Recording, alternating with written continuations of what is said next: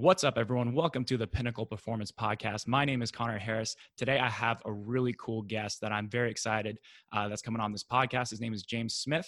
He is the owner of the Youth of Strength, and he does some really cool stuff that I've been following for a long time. And I'm excited to get his perspective and hear what he has to say about some things, especially as they relate to perceptual cognitive work in athletics, in the weight room, on the field, et cetera. So, James, thanks for joining me, man. I really appreciate it.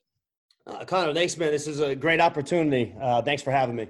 Absolutely. So just give us a quick background on you, like where you come from and how you got into the position you are today. Yeah, so I'll try to keep it as short as, short as possible. Um, first and foremost, I, I am a proud husband and father. Uh, so that's that, that's my number one priority. Um, but I also am obviously a small business owner and a sport preparation coach. A uh, little background, um, I was a collegiate athlete. Um, I played at a small, uh, played basketball at a small school um, about north, uh, thirty minutes north of Boston, Merrimack College. Um, from there, I had the opportunity to work under um, uh, at Mike Boyle Strength and Conditioning, did some stuff at their second location north and, in uh, North Andover, Mass. And then from there, uh, had the opportunity to go down to the University of Connecticut um, to work Uh, under Chris West, who has been a, a, a large, um, a big mentor and has shaped a lot of my um, ideas, methodologies, and just how I handle everything. He's played a huge role in this. Um, and we under uh, at UConn uh, worked with men's basketball, men's soccer, and women's soccer. Um, and then from there, came back up to Massachusetts, um, managed and ran a youth hockey organization. But it was not a small task. This was eight to ten. Eventually, it turned into twelve teams of twenty to twenty-five kids per team in a five hundred square foot facility, a closet space. Um, and then that basically turned in, went on to my own, turned into the Youth of Strength. And so today, um, we operate um, in Tingsboro, Massachusetts. Um, we are in a large sports center, so a lot of our, our, our content you will see, we have access to turf fields, indoor, outdoor turf fields, basketball courts. We have a two thousand square foot weight room, so it's a really unique setup, um, and we work at the Youth of Strength. We work with, you know, athletes my daughter's age, three years old, to to the professional level and anywhere in between that. Um, so that's where that's where uh, what I'm doing these days. Very cool. And the, I really relate to what you said about the uh, small training space. I think uh, early on, I think a lot of young coaches are exposed to very small training spaces, but at the same time, it's a blessing in disguise, because if you can work with twenty athletes in a room like that, boy, anything more than that just feels like a total blessing. Oh, and wow. uh, I totally know what you mean by that. I'm just curious, how did you manage that small space? What were your strategies? Uh, so I you I got really friendly with everyone. So it was in an ice rink.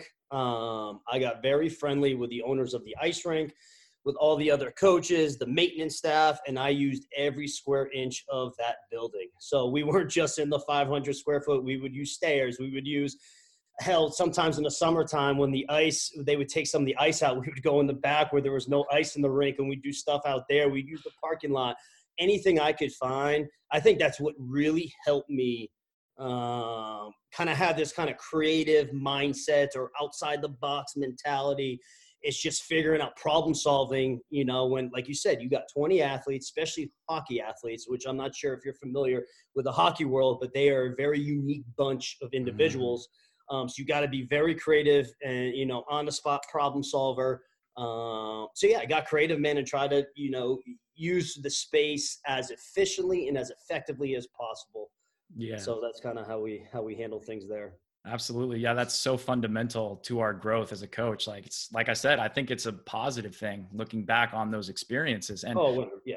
And yeah, like what you said about creativity, that's, that's so important. And whenever I see you post anything on social media, I'm always just blown away. I always go, wow, that's something I've never thought about before, but that makes a lot of sense. And a lot of, it seems like what a lot of what you're about is problem solving and having athletes, you know, it's, it's like that perceptual cognitive aspect of things. So in terms of just when you're programming exercise, when you're coming up with these really cool um, sort of problem solving experiments or problem solving situations you're putting your athletes in, what is your thought process behind designing an environment like that? Yeah. So basically, I mean, we all go through this kind of uh, evolution of a coach. And I like to think of it as looking through a lens.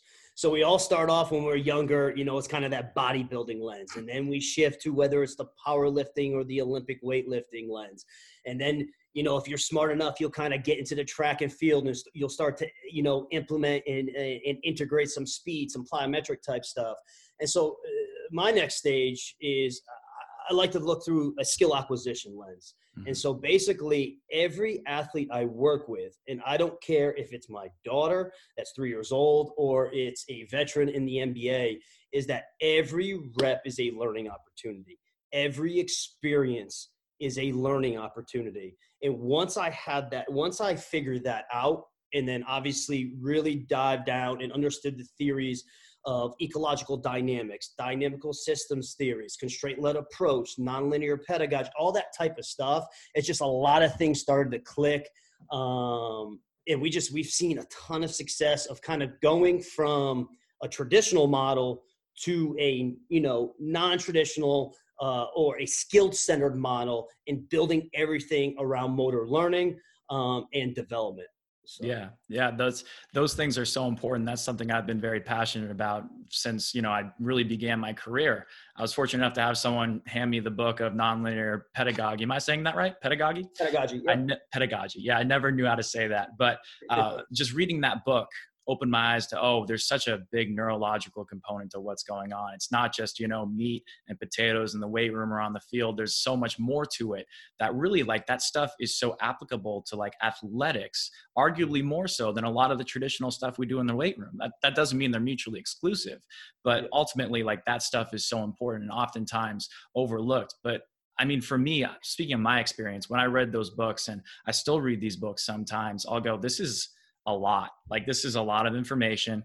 Uh, and I understand how this would be very applicable to, like, field-based work, speed training, multidirectional speed, things like that. But when it comes to, like, the actual weight, weight room itself, sometimes I find myself lost and I'm like, well, I don't know how to implement this in, like, a squat, or I don't know how to implement this to be effective in terms of, you know, implementing constraints that really are going to have a positive effect on an athlete in the weight room. So um, that's something I think that you're really good at. So uh, for the person that doesn't know a ton about this stuff, what is a good approach or a basic, um, a basic idea of how you begin to walk someone through, like, a weight room in terms of, like, constraints, in terms of skill acquisition, things like that? Yeah. So, so again, I'll go back to saying every rep, every experience is a learning opportunity.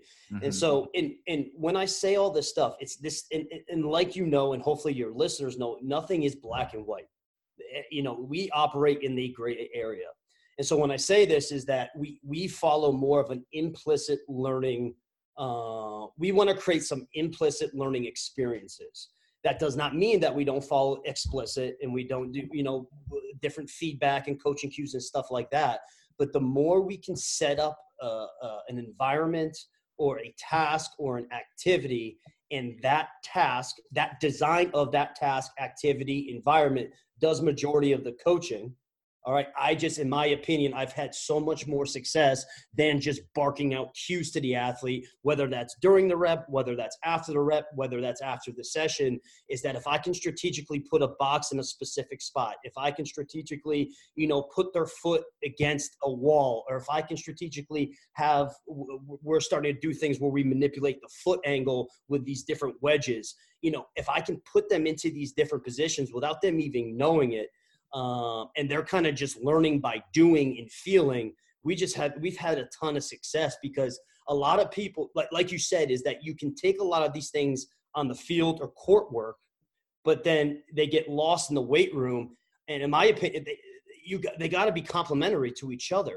And it can't be, we can't operate in a vacuum. We cannot operate in isolation. It has to be this kind of holistic or universal approach to everything.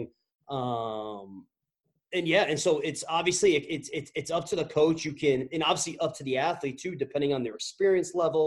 Um, because don't think like a lot of the, some of these, a lot of the content in the post, you know, these are athletes, and I try to be as clear and as transparent as possible. But sometimes it gets lost, obviously, in the social media world, you know. But some of these posts, some of these kind of unorthodox ideas are with athletes. They're nineteen, twenty years old, but they started with me when they were twelve. and they've been with me for six, seven, eight years, and they kind of see me go through this e- evolution as a coach. And now I, I like to consider myself a teacher or a learning designer. Um, and so it doesn't have to be crazy complicated. And some of the stuff, yeah, it's like, oh, wow. But if you understand the basics and you understand the principles and the theories behind it, it does make a lot of sense. And it, and it, the stuff we're, the stuff we are doing and these ideas we're applying, it's just amazing to see. And obviously I don't have a ton of research backing it, but in my opinion, if I see results in front of my eyes and I see that my athletes, parents, sport coaches are coming back to me saying, you know, he or she is doing this, he or she is bouncing back from, you know, this type of injury, or he or she is do- that's all I care about. I want to see, re- I'm a resultist. I want to see results. I want to see, you know, positive improvements. And again, it's not, you know, it's not linear, it's nonlinear, mm-hmm. um, but taking kind of this, these, all these different ideas we've been talking about and that I, I love to share has been so uh, impactful, you know, in, in the develop, development of the, uh, you know, of, of our athletes. So. Yeah. The, the whole thing behind implicit and explicit is so fundamental to athletics, because the more implicit you can make a process, and really, like, for those that don't know what implicit is, it's basically like a subconscious process to make it, to make it simple. Whereas explicit is like a conscious, you're thinking through it. And if you're, if you're always explicit with things that should be fundamental, then you're taking up, um, basically you're taking up energy through your mind, through thinking about things that should come naturally. So like, if you're thinking about your free throw form, when you're going to shoot a free throw, you're like, correct me if I'm wrong, but you're probably more likely to choke on that free throw. Whereas if it's an implicit yeah. process, then you're more likely to just go through your routine and um, go about making that free throw. Or if you're on the court, then you want implicit things to happen, decision-making perhaps, to be more implicit because you're used to training it as you are. But if you're conscious, if you're always consciously thinking about these things, then you have taken up basically bandwidth within your brain to be, you know, spent on things that shouldn't, for lack of a better term, whereas you could then take that energy and bandwidth to, you know, focusing on the game instead of your form, instead of, you know, a very basic decision. So with that being said, let's say you're working with, you know, a basketball player and you want to train implicit processes. What are some things that you would consider need to be more implicit rather than explicit? If that question yeah. makes sense. And so, so if this is, so obviously if this is a, to give context, if this is a brand new athlete, if this is someone that has never trained under, you know, under, under our program, under our style, you know, of training, it, it's going to be a balancing act. And it's, and, and I hate to say it depends, but it's the truth. And it's, it's something where, and that's where I, I have a ton of passion. I take a lot of pride in it's the art of coaching, and it's all, you know, and I know some people and some coaches hate hearing, you know, it's intuition based, but it, it, that's the truth. And that's something that I really try to, whether, you know, it's, you know, my assistant strength coaches, any interns, I really try to shape kind of these, these, uh, these experiences in the sense of, of it, it's, just because you read it in a textbook does not mean that it's going to be that it's going to be able to be applied in the real world. Mm-hmm. So, but going back to that, going back to, you know, a, a novice basketball athlete, um, I basically like to think of it, anything that is more like, like you, like we talked about, more kind of uh, the turf, the court type movement, movement, higher velocity type actions. Um, Right from the beginning, I'm that's all implicit. I am watching them move. I'm seeing, you know, strengths, weaknesses, uh, compensations, you know, and I'm putting, you know, these different constraints on them, but everything is implicit in that sense. But if we do get into the weight room, there's going to be a little bit more instructions. There's going to be a little bit more corrections. But what I'm trying to do, especially early on, especially with the basketball athlete, a lot of these basketball athletes, and that's the sport that I played, you know, a lot, and it is getting better, but a lot of, especially the higher level basketball, they, they love the field, the court work. They love that mm-hmm. stuff. And when you get in the weight room, it's, it, you know, because they think they have a, They have a a a, a um a already um, uh, a predetermined mindset of, okay, I need to train like this, or I need to do this, um, where we try to make connections, in which when we try to explain to them very, very simply how this, whatever we're doing in the weight room, how it's going to complement what they're going to do on the court. But during that process in the weight room, it's going to be more explicit in nature. Um, but my goal eventually, though, is everything's implicit, and it's it's we're giving them the keys to the car. They're we're trying to make them their own coach. And a lot of people say that. I just don't see a lot of uh, a lot of programs, a lot of coaches actually doing it. Um, so I'm not sure if that really answers it, because it's obviously it's a, it depends type scenario. But we will be. Because the, the, the thing that fascinates me, especially when you get any type of athlete, any type of person that is engaging in some type of sporting activity, um, when as a coach, you know, when we first get them, when we first, we have the opportunity to work with whoever it may be, um, we want to throw the coach, we want to throw the kitchen sink at them with coaching mm-hmm. cues, with methodologies, with exercise, with all this stuff. And it's with me, I just like to step back. And the more I can make connections and build a relationship, and that's something that I'm really, really big on. And that's something I, with with with the staff that I have, is everything is relationships. And the more you understand, the more you understand that, and in in truly appreciate that the X's and O's will come, and they are important. The training parameters, the methods, the exercise selection, et cetera. But you need to get the, you need to build a relationship with these kids. You need, these athletes need to trust you. They need to understand, you know, uh, they need to understand um, the importance of why they are there. Um, because in, being in a private sector, it's just, it's very unique in the sense that, you know, we get, we get a lot of fantastic athletes, don't get me wrong. But at the same time, we will get athletes that mom and dad want them there a little bit more than they want to. And it's, I don't, I don't push those athletes away. I use that as an opportunity to educate and to teach them and to really find what they, what, what are they really trying to get at, you know, come to the U S Strength or partaking in a program like this. Um, I know I kind of went a couple different directions oh, there. That was um, great. I hear but, you, man. I hear you. Yeah. And I don't think your answer was unfair at all. I think like it really does depend. And like we always say, it's a cliche at this point, context is king, but it really is when it comes to so many of these things, especially when it comes to like this perceptual cognitive stuff.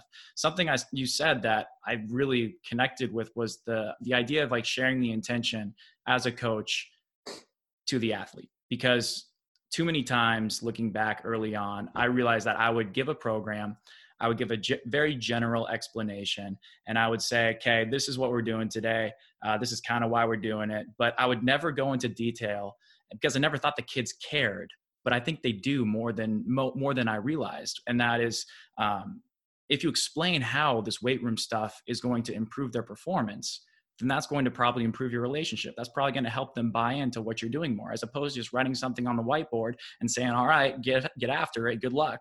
I think the more time I spent actually explaining things, like not going into too much detail about the physiology and anatomy, but just in terms of like, hey, this squat, this split squat is going to benefit your performance because of X, Y, and Z. And they go, oh, okay, I can, I can kind of see that. And they actually kind of want to be there. That's it, man. It's making those connections. And it's all about building those relationships early on and understanding what they truly, what are their hobbies? You know, do they even really like the sport that they're, you know, they're training for? What is their favorite position? And the more you can kind of peel back the layers and make the connection to a very simple split squat and saying, okay, the reason we're doing this, and make a connection to whatever they love, to whatever they're passionate about. I mean, the rest is so much, it's so easy. It, it, it's a piece of cake. Um, so yeah, I, I completely agree. Yeah. And, and the, the really good experienced coaches I talk to, the more I do this, the more I talk to them, the more I realize like they keep driving that point home. And I think that it seems like it's a natural part of maturing as a coach. You just realize like the, the relationships thing is just so important. It can't be overstated. Um, yeah. Something else I like that you said was uh, in terms of like actual like feedback, how much coaching you're giving them, because it, it's so easy for us. And it comes out of genuine good intentions of us wanting to make it look perfect. But I'm sure you've seen the the papers and studies that say, if you're, if as coaches, we give them feedback every single rep, if we're always trying to make it look perfectly, then there's actually a worse long-term learning effect, as opposed to just having them slow down, having them figure it out, maybe place some constraints that give what you want to get out of that movement, and then just kind of like backing off and, you know, saying, figure it out, or helping them figure it out. Like an example would be like show rather than tell. Yeah, exactly. And honestly, the big thing too about, and this is something that I'm, I'm completely honest with the athletes, session one, that first, that first encounter, that first experience, is that we are trying to create a positive, fun, energetic environment.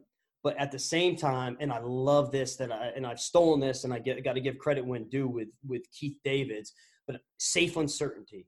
And what I mean by that is that we are creating a, an environment where athletes feel safe to express themselves. They feel safe where they can explore. And that is such a key thing. And that's why in so many of our posts, you'll constantly see that word exploring or exploratory behaviors, because I think that a lot of coaches miss the boat on that. But where athletes feel safe to express themselves, that they feel they feel comfortable in their own skin, they feel uh, they feel that they can actually try different things without negative consequences, because that is the biggest thing that I see in the sporting world.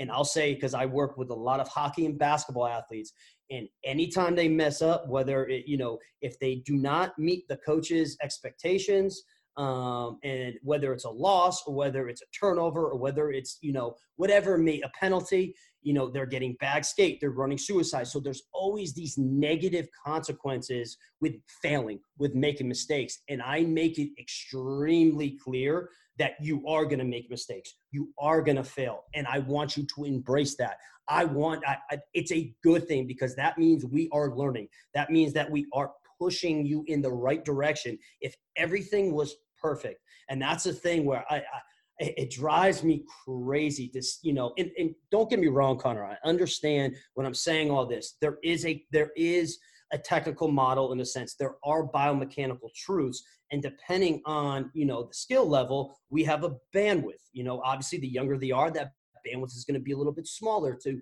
a more experienced athlete, that's going to keep growing and growing and growing. Um, but not everyone's going to look the same. And that's a big thing. And I see a huge change, especially when we get athletes from other programs, where once they truly understand that, and that might take a session, that might take two weeks, that might take a month, but once they, they understand that, and they do feel that kind of that, uh, uh, that they can, they can be themselves, and they can kind of step outside mm-hmm. the cage, so to speak. It, it's just pretty cool. We put so many restrictions on these kids, but if you really let them be athletes and you let them be themselves, It, it, dude, it's pretty cool to see with some of these guys, because a perfect example is in a lot of my recent videos, some of my best problem solvers, one is trying to become a B M, a professional B M X rider. Oh, wow. And the other one's an ice hockey player. And everyone says these must be football guys. And they're not. These guys, they're human beings first. That's, that's a big thing, because we train the human before the athlete. Um, but it's just saying, hey, you guys are all athletes, and this is, we're trying to cultivate this type of environment where everything is, because I, I in, in my opinion, and I think that you agree, uh, human movement is a form of cre- creative expression. Mm-hmm. And the more we can get people to understand that and to embrace it and to enjoy it, I just think that we can kind of take the next step, um, you know, in this kind of development, sport preparation, S and C, you know, whatever you want to call it, because there's always some new uh, new word that comes out.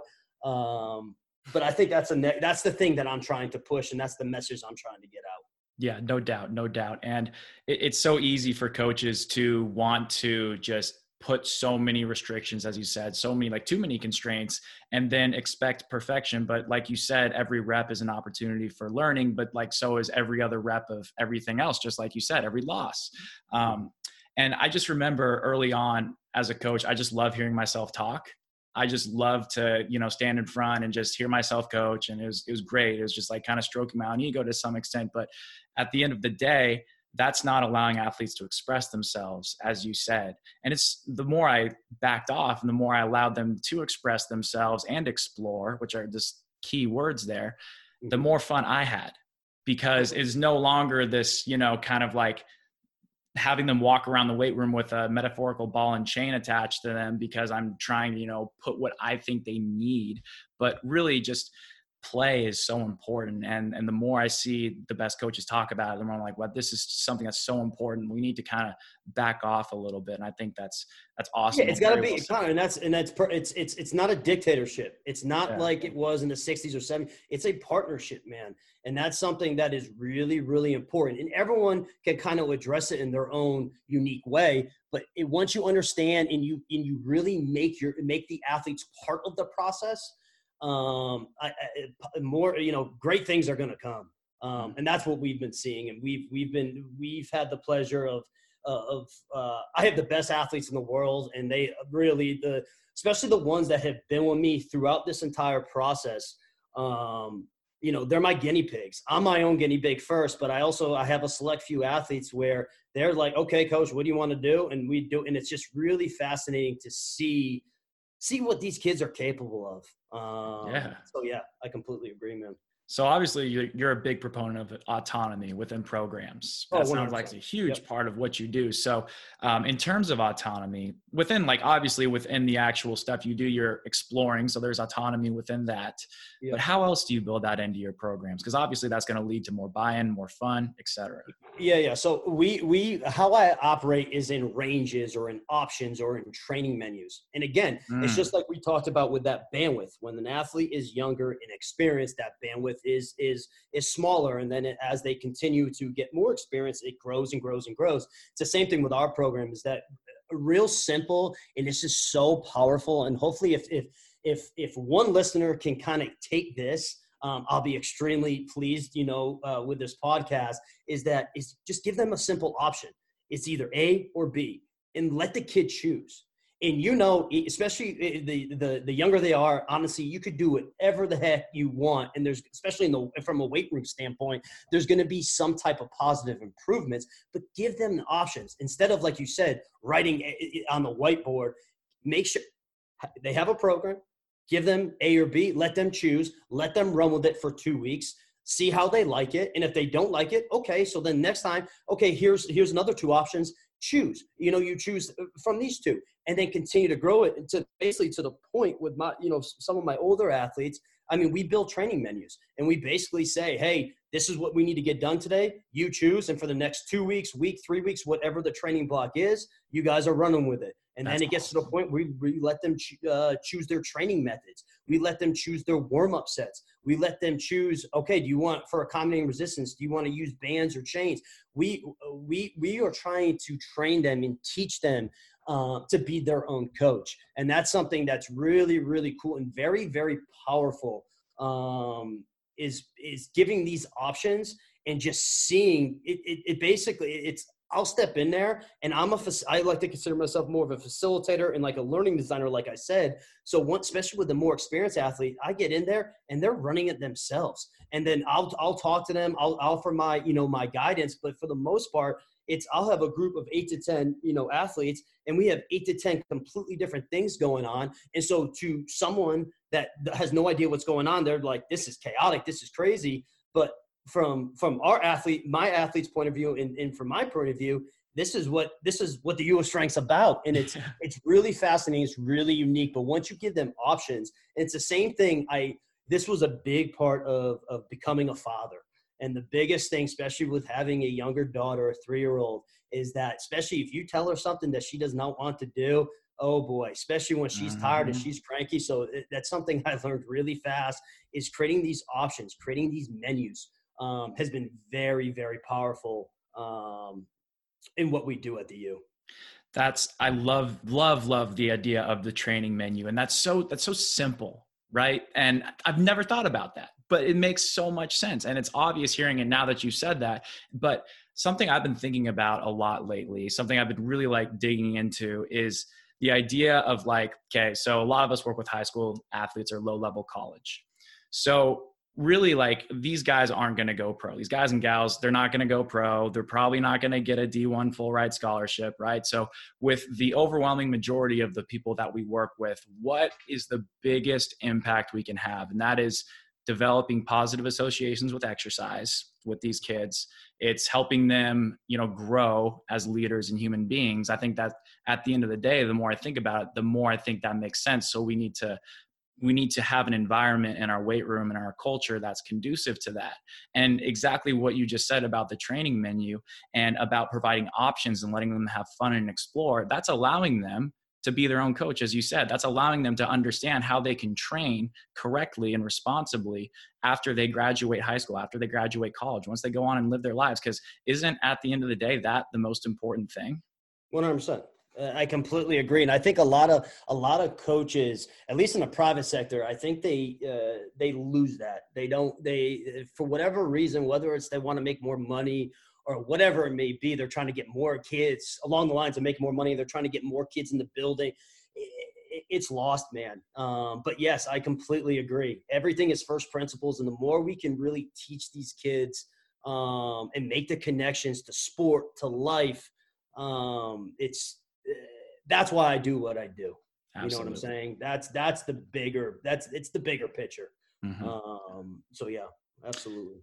I wanted to ask you, uh, just to like dig into a little meat and potatoes here in terms of like actually designing an environment. So I think what you hit on earlier is giving them just like two options, right? You know, it's almost the idea of, when you have a novice, limiting the degrees of freedom, the available options to them, so you get a better result as a novice. But when you start to progress someone deeper and deeper into a program, what are some, you don't have to go into too much detail, but just like basic ideas of how coaches can start to ignite their thought process of, let's now progress this movement from two options for like agility. Let's, that's an easy example. Let's do agility, for example, the perceptual cognitive aspect of that. What is a way you can progress something from one option to multiple options and make it still exploratory and fun? Yeah. So with, so with our agility training, so that, that's going to be, this probably be the rest of the podcast. Um, so with the agility training, um, so we call, so when we're working with athletes, so this is a very, this is another important topic is, is, is what you say. So with agility training, um, we call it problem solving activities. Um, it's just for my, in, in my opinion, it's been more impactful. Um, so that when we, when we say, hey guys, we got our problem solving activities, they know exactly what they're getting themselves into. Um, because it could be as simple as a one v one, you know, where we're using an evasion belt and it's a very tight space where we have one person on offense, one person on defense, really simple. The offensive task is to break the belt. The defensive task is to keep the belt together, and we're putting some type of time constraint on it. Um, obviously they're going to be starting in a stationary stance. Um, Very simple. At the start of that rep, offense or defense, you guys choose who starts the rep. Okay, I'm going to start the rep, coach. Okay, so the offense starts. Next rep, defense, you start it. So the so the, the athletes are determining who starts the rep. That's a very simple way of giving autonomy within a very, very low-level agility activity. And then it could get as crazy as, okay, we have ten guys. We're going to start on a five v five, okay? But every rep, you need to change the situation. So maybe one rep, it's a five v five. Next rep, it's a one v five. Then it's a, a, a two v four. Then it's a th- whatever it may be, I'm giving them the keys to the car. And that's more of, you know, obviously more of a, if you want to say advanced or more higher level type of problem solving activity. Um, so we just basically, and it gets to a point where I'll say, hey, hey guys or gals, this is what we need to get done today. I'll let them design the damn activity. I'll tell you right now, three or four of my better activities, I got it. They weren't from me. They were a collaboration with my athletes. That's awesome. um, and that's, and that's the, they know the sport. They're in the sport. They live it. They breathe it. That's all they think about. Um, and that's the thing is that put your ego aside, talk to the damn kids. And it's, It's a partnership, man. And that's why I love what I, I love the direction that the Youth of Strength is going down. Um, because really it's just, it's, it's, it's limitless with all these different ideas. Um, so yeah, so that, that's kind of a very simple way of saying how we give options in our, in our, in our problem solving work, because it's just every rep. The biggest thing I guess I can say is that we follow kind of that repetition without repetition. Mm-hmm. So when you watch the N B A, or we can't watch it now, but when you watch a sporting activity, right? No two reps are exactly the same. So that's how I, when we do our problem solving activities, when we do our speed work, when we do our plyometric work, hell, even with some of our weight room work with the appropriate loads, uh, where the focus is on bar speed, we follow this concept of repetition without repetition. So no two reps are the same. And this can be very simple, Conor, of changing the direction, you know, of, of your starting stance, changing the speed as you're meeting the opponent. Um, change, uh, is it a static start, or is it a drop in, or is it a full on acceleration start? Um, changing the number of opponents, changing the boundaries. Is it a perfect square? Is it more of a rectangle? Is it a big circle? You know, changing, doing these different things, but no two reps are the same. Um, and a lot of people kind of get turned off and they're like, no, this is too complicated. I can't run this in a large group. But once you understand it's a partnership and you teach the athletes, they will do it themselves. And that's the beauty of this. And that's where with my, with our program, and this is a big, big component, is that we're trying to fill in the gaps to the athletic development puzzle. Mm-hmm. Um, and so many times, whether it's other S and C programs, um, whether it's other sport practices, it's just they are not getting these type of experiences. They are not getting these type of op- opportunities, you know, to become adaptable, to become dexterous, to, to become high-level problem solvers. They're basically becoming robots. And, and that's the big issue that I see. Um, and so once we can kind of understand that they are human beings and that they are, we are designed to do all these crazy different things, you know, it's, it's, hopefully it continues to go in the direction, because I'm starting to see more and more kind of take this kind of, uh, uh, this kind of uh, mindset or approach. Um, it's just, it's, it's been so impactful. Yeah. Yeah. And yeah, just being a human being is nonlinear.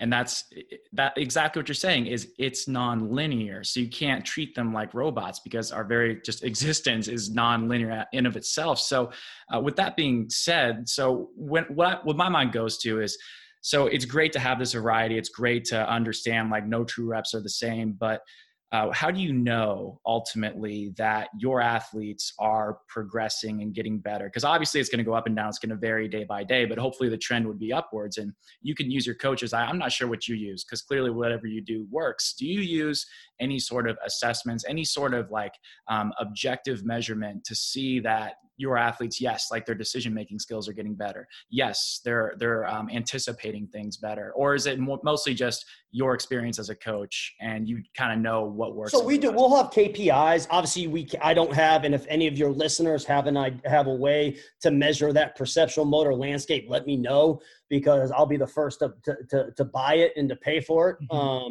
but from that from that side of things, there isn't. All I can say is that if I could show your listeners the series of text messages, this the the the amount of videos that my athletes are sending to me, um, and just saying, "Hey, coach, remember when we did that two v two? I that that helped me for this, you know, for this situation." It's just, I, it's it's all anecdotal, it's all subjective in nature. But Conor, I don't care. That's the mm-hmm. thing, is that I am not a scientist. All right, I am a, a coach, and I'm a teacher. And if it's working for my athletes, that's all I care about. If they send, if they sign at their school of their choice, a major division one, or they make the varsity team, or they're the captain of their varsity team, or they get a professional contract, that's all I care about. All right. We are supplemental to this, you know, athletic process, to this, you know, the developmental process. That's all I care about. If they jump higher, great. If they run faster, great. Is that important? It is, but is that the end all be all? I'm sorry, it's not. Mm. Um, and so that's, that's the best answer I can give with measuring kind of some of this uh, problem solving, some of this, you know, plyometric type stuff where they're perceiving an opponent. It's, it's, it's very hard to give objective data to that.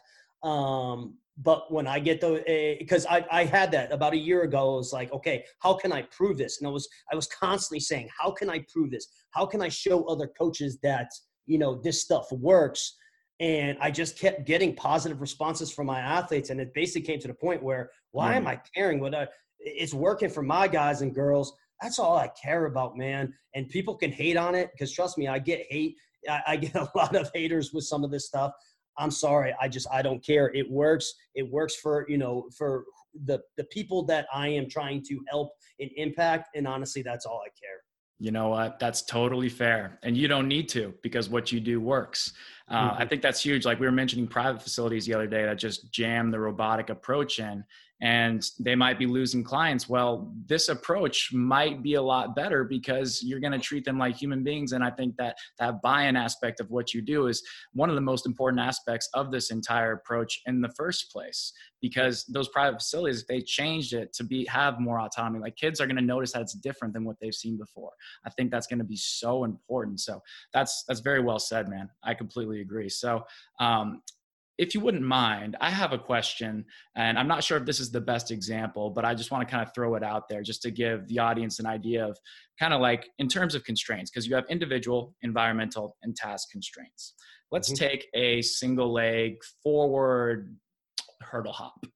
Mm-hmm. And what would be an example of changing a constraint within that exercise to make it more of less of a, okay, I'm just going to jump over this hurdle, jump over the next one, but there's no, there's no anticipatory activity going on there. There's no real, like, there's no real like neurological, like um, uh, processing going on there, for lack of a better term. So if you were to take that exercise and then make it a little bit more geared towards your approach, what would you do, if anything, with that? Yeah, yeah. So, so very simple. We might, uh, we might um, modify the upper body.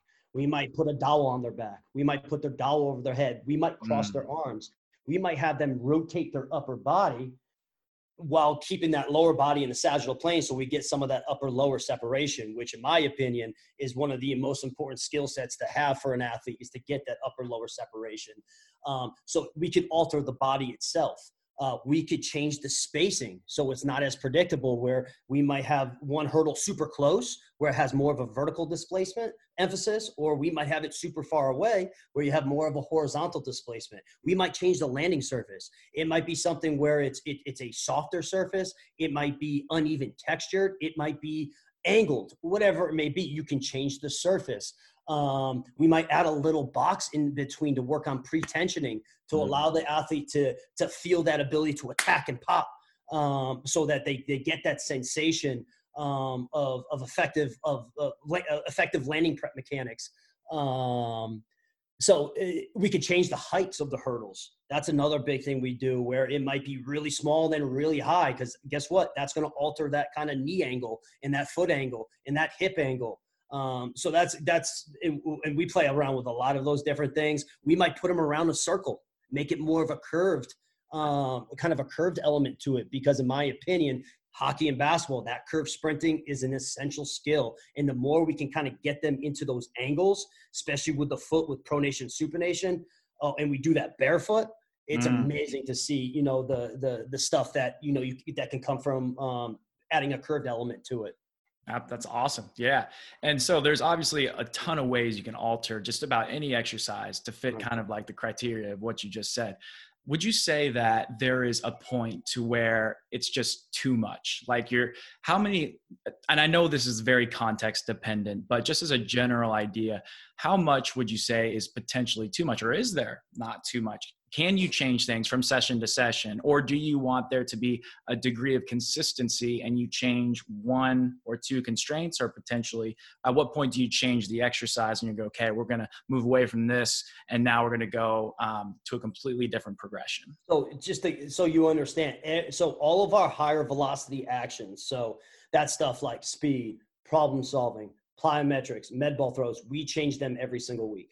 Nice. Every single week. Um, and then within that, depending on the athlete, so every athlete is obviously their own unique uh, human being. They all have their different intrinsic dynamics.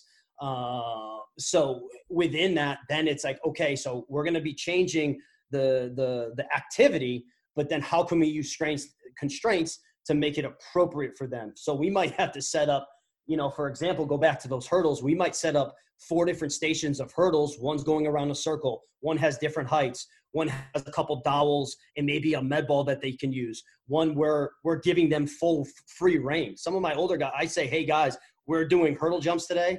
Be creative with it. Let me see what you come up with. And it's pretty cool to see with some of the stuff, you know, it's, and that's the thing is so many coaches are like, oh, kids are going to get hurt. my, I have not had one soft tissue injury. I've been doing this for three years and I work, se- I coach seven days a week, you know, groups as big as fifteen to twenty kids. We have had not one soft tissue injury because everything is still a strategic plan. It's not like we're doing, you know, depth jumps from a sixty inch surface on day one. We do have a, we do have an overall plan, but within that plan, you know, it, or I like to say framework, there's modifications, there's different things that we can adjust and, and, and manipulate. Um, so hopefully, I don't know if that oh, answers. That's great. Great. Great. So in terms of actual, you know, do you hour long sessions? No, no, no, no. So that, that so right now, uh, cause I do run a business, a lot of our programs are two hours, uh, but it depends on, so we have five different levels. The younger, the, the youngest level um, is only an hour, but everyone else is a minimum of ninety minutes. But even in the off season, we'll have athletes for two and a half hours. Um, and it, And it's not two and a half hours of just go, go, go. Mm-hmm. It's explain. It's, it's, it's, it's, it's setting up, allowing the athletes to set up. It's picking up. It's allowing full time. Cause if we're doing, if we are having, let's say for example, we're doing flying tens with a thirty yard sprint up and we're doing three reps of that shit, that could take twenty-five minutes alone. Then I want them getting a five to ten minute rest. And then we're going to get into our problem solving activity. That's an hour, hour and fifteen right there, by the time we get back in the weight room. So the big thing with me is I don't rush anything. Um, if I had it in a perfect world, and hopefully at some point I will have my, you know, twenty-five, thirty thousand square foot facility, I would not put times on anything. Um, and it's whatever we have planned, this is what we're getting done. And the cool thing is a lot of the parents and the athletes that we, we are, are privileged to work with, they understand that, that some sessions are, are, are a little bit quick or a little bit shorter. Some are going to be a little bit longer and we have no issues with it. Mm. Um, but definitely the younger athletes, it's only an hour, um, then the next level hour and a half, but then everything else two hours. But then obviously you got to take into account, okay, if, are they in season? Is this more of a load? We break our, just to give you context, we break everything kind of, uh, we consolidate stressors. We have our low stressors on one day, our high stressors on another day. Um, so if it's a low day, obviously I don't want the kids in that long, but if it's a high day and we want to get after it, then okay, we're going to spend some time, um, and I have no problem going to two and a half hours with some of these kids, especially in the off season. In season, we're trying to, you know, obviously it might be ninety minutes, um, but we don't operate like your typical, okay, it's forty-five, ninety or sixty minute sessions, then you're out. I just, it's for what we just talked about. Mm-hmm. I couldn't do what I do if I did it that way. Yeah. Yeah. I totally understand. Um, do you ever get a parent that, because like parents, obviously like they want the best for their kids and they have uh, an expectation of what a, a fitness or training experience is, and what you do is so different than, you know, what, what the guy next door down the street might yeah. do. Do you ever have a parent that's just like, what's going on here? And how do you approach that if their expectations aren't being met by what you do, but ultimately what you do is clearly successful? How do you handle that situation? So it's, I'm very careful with, with, if you want to say sales pitch or elevator pitch, it's all about words, man. Mm-hmm. Um, so first and foremost, if they say fitness, I stop them right there because this is not fitness. Your son or daughter is not going to get a watered down adult training program. This is not a CrossFit class. This is not a boot camp class. This is a scale. Uh, this is a, uh, a sale, uh, a skills. Um, this is a skills-centered program. And so just like they do on the court, the field, the ice, we're doing the same thing without the hockey stick, without the basketball, without the, you know, the soccer ball. All right. And then we're blending in some elements of resistance training and speed training. And we're making kind of this, kind of this, uh, complete package, um, to try to help your son or daughter. So the big thing is making sure that they say fitness, we stop it right there. Mm-hmm. And the best thing is that um, a lot of times I, I, I live at the gym for the most part. So we'll have parents kind of come in and out, and I have an open door policy. Um, so a lot of times I like to have, whether it's parents or athletes, talk to other parents and athletes. That's another big thing because those are our best. That's my stat. That's my marketing strategy as of now because I don't have, you know, an endless budget. Um, so referrals, word of mouth is very powerful to me. It's, it's very, very, very powerful. Um, um, to, to keeping the doors open at the U of Strength. But again, it goes back to, like we talked about, it's about building the relationships. It's getting to know these kids. And when parents truly see, and they really see that, and they really understand that, and they see, okay, yeah, the, my, you know, my daughter was sick, and I saw Jamie sent them a text message, or I saw, you know, Ryan or someone from you checked in on them, or we got this note card in the mail because they hit a P R on their deadlift. Those things go a long way, dude. Um, and it's just really at that, I make it very transparent. If this is what you're looking for, go down the road. But if this is what you're looking for and you want your son and daughter to kind of get to that next level and they really want to do it, get them in here because they're going to have a blast. So. Yep. Uh, that is so well said. And, and I think you actually hit a really, really good point briefly there about like the relationship building doesn't stop in the gym. Like when they're sick, sending them a text, sending them like that postcard, that like a handwritten note about just, hey, congratulations on your deadlift, man. Like I've never thought of that before, but if I did that, I'm sure that would be tremendously helpful because who does that? No one. Yeah. And no one does, man. That's awesome. And it goes a, it, it honestly, man, it goes, it goes a long, it goes a long way. And I didn't realize, uh, I, I want to say, I have to give credit to my wife, actually. She came up with that idea. Um, and at first I was like, I'm not sure if this is, and I did it, and it was just amazing. And it is, it's so powerful. It's these, these athletes look up to us. They really, whatever you say, and that's another thing, words are powerful. Mm-hmm. Whatever you say, it, it, it means everything to, to some of these kids. And so it's just, a little postcard here, a little text message here, you know, sending an email or posting them, you know, uh, uh, tagging them in a, on a post on Instagram. It goes a long way, man, a very long way.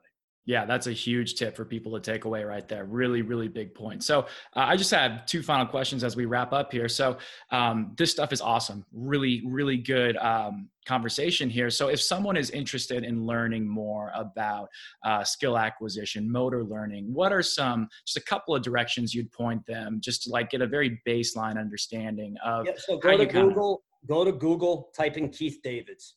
That's mm. all you need to do.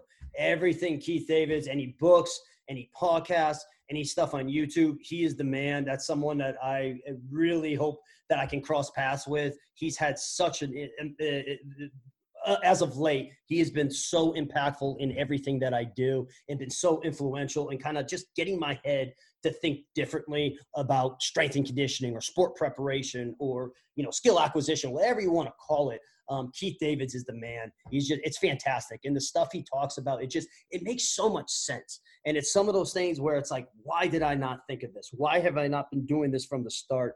Um, so Keith Davids is, is, is, is a fantastic resource. Okay. That's really good to know. And finally, what are you up to at the U of Strength recently? Do you have anything planned? Do you have any, and also what is your handle on Twitter and Instagram so people can Yeah. So you? At the U of Strength, really simple. Um, and then our website, the u of strength dot com. Uh, and currently we're just trying to figure out, just like everyone else, you know, you know, if we can keep the doors open or not, because obviously the health and well-being of our athletes and our, and our, our parents and our clients and everyone is, is the number one important thing. Um, so right now it's just, hopefully we can get reopened very, very soon. Um, and we're just honestly, Conor, I'm using the U of Strength as a vehicle to just try to help people. So if anyone needs anything, uh, the U of Strength at gmail dot com is my email. Go to the website. You can get my contact information there, the u of strength dot com. And whatever I can do, um, I try to be, I try to get back within twenty-four hours, and I try to be as helpful, as transparent as possible. Thanks, man. Really appreciate you coming on. That was awesome. Really good conversation. Thank you, man. And, and stay healthy, stay safe. All right. Amen.